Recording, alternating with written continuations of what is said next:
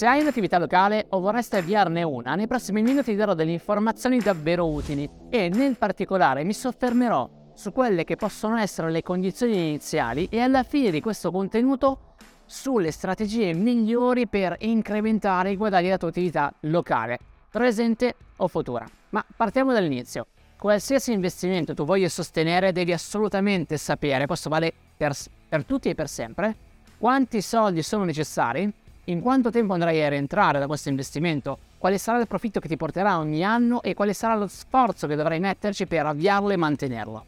Bene, questo perché se tu stai valutando di avviare un'attività, per esempio un ristorante ne vuoi prendere un secondo, hai un centro estetico lo vuoi espandere, hai uno studio ti vuoi ampliare, prendere un altro ancora all'interno dello stesso edificio, devi anche soppesare che ti possono servire più ore a settimana, almeno nella fase iniziale, ci potresti mettere due anni per rientrare, potrebbero esserci comunque elevati rischi che non vale la pena correre, tutte valutazioni che vanno, chiaramente fatte.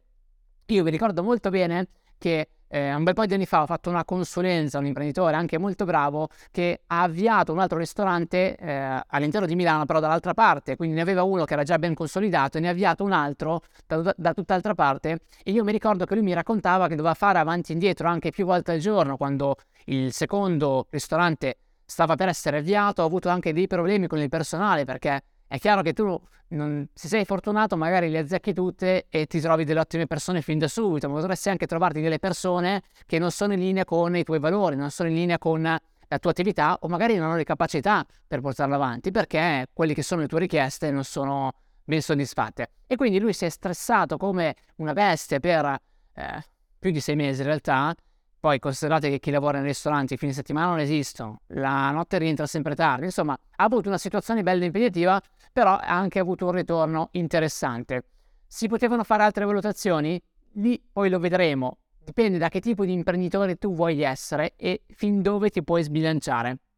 Io ora ti presento due tipologie di business locali, una è il franchising e l'altra è il negozio di proprietà canonico. Sul franchising, qui ti posso riportare una mia esperienza diretta perché prima del Covid, nel 2018-2019, adesso non ricordo ancora, però vivevo ancora in Italia, io mi ero informato insieme ad altre persone per l'avvio di un McDonald's nel nord Italia, provincia di Milano, provincia Brianzola. Eh, ho raccolto un po' di numeri, alcuni me ne ricordo, poi altre valutazioni chiaramente ora non ce le ho sotto mano e non sarebbero neanche rilevanti, perché quello che adesso ti voglio dare sarà sì degli esempi concreti dove tu effettivamente puoi dire, ah, ok, metto questo e posso ottenere questo, ma quello che a te serve è capire qual è il pensiero che sta alla base di una qualsiasi strategia locale, perché così facendo la potrai ricontestualizzare a quelli che sono i tuoi obiettivi o anche le tue disponibilità economiche.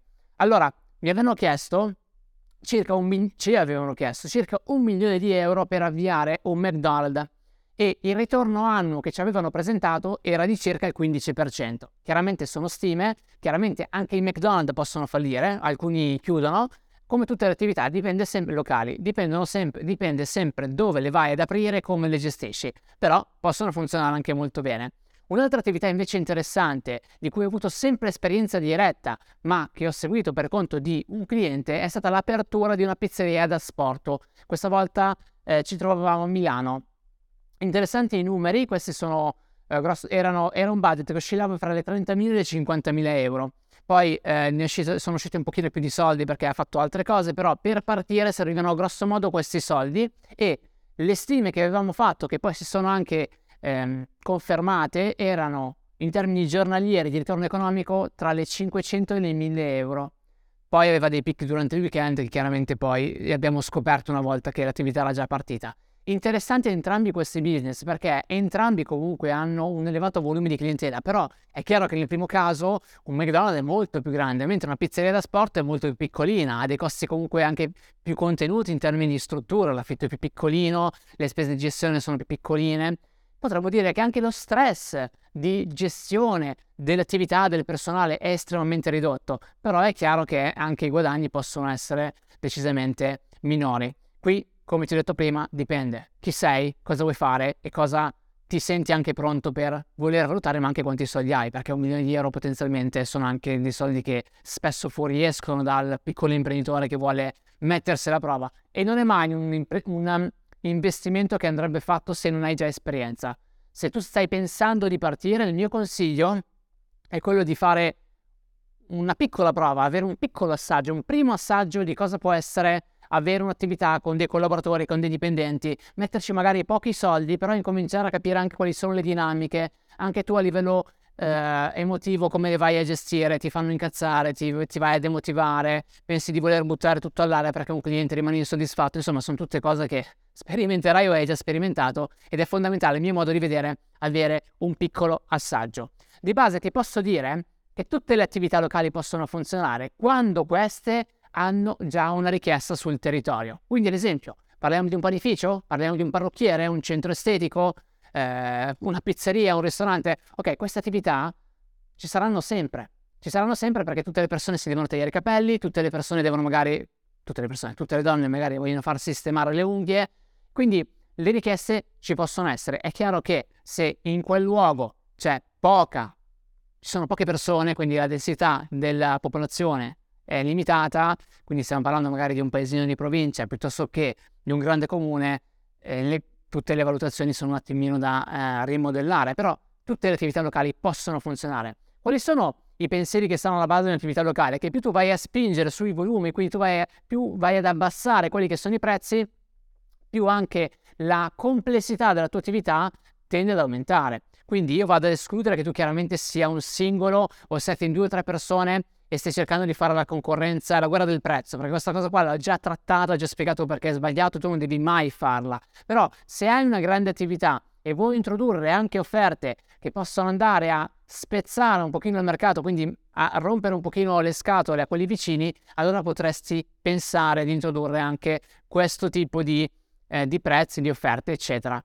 Arriviamo alle strategie per incrementare i guadagni, queste valgono per qualsiasi attività locale. La prima cosa che tutti tendono a pensare e a valutare è l'incremento del volume della clientela. Quindi pensano, ho oh, 4 postazioni, ne prendo 8, ne prendo 12, posso gestire più clienti, guadagno più soldi. Quindi più clienti, più soldi. Ho un ristorante, ne apro un altro, ho un centro estetico, ne prendo un altro ancora, ho uno studio, lo vado ad ampliare. Insomma, il pensiero alla base è aumento il volume di clienti che possono entrare, quindi aumento i miei guadagni.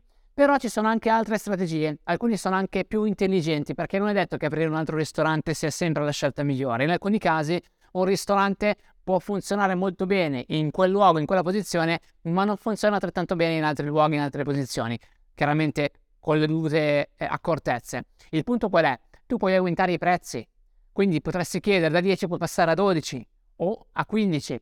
È un incremento che eh, le persone devono comunque ritenere non eccessivo, non puoi passare da 10 a 1000, ok? Quindi con un po' di testa puoi incrementare i prezzi delle tue offerte e non devi avere paura che le persone poi vadano dalla concorrenza perché lo fanno solo quando la tua offerta non è stata costruita correttamente, ossia solo quando non ti riconoscono quella differenziazione che ti permette poi di vincere anche a confronto con quei 2-3 euro che possono ballare, anche se ne ballano 50 di euro, la differenza non è quasi mai fatta sul prezzo, almeno non per la maggior parte delle persone se hai lavorato e comunicato bene, ma è fatta sulla percezione di quello che possono ottenere dalla tua attività. Chiunque è disposto a spendere un pochino di più per venire da te, piuttosto che magari andare a mangiare anche fuori una volta in più da un'altra parte, che però non permette lui o lei di sentirsi in quel modo, ok? Quindi incrementare il prezzo fa parte di una di quelle metodiche efficaci per aumentare i tuoi income a parità poi di volume di clienti gestiti o alle volte anche diminuisci i clienti e aumenti i tuoi guadagni, quindi comunque hai una qualità finale, un output superiore. Un'altra cosa che dovresti fare e che dovresti valutare per guadagnare di più è diminuire i costi. Ho fatto un sacco di consulenze a persone che sbagliavano anche a gestire il personale a come lo organizzavano, quindi alle volte prendevano persone in più quando, era, quando sarebbe bastato semplicemente organizzare meglio il modo in cui quelle già presenti stavano lavorando.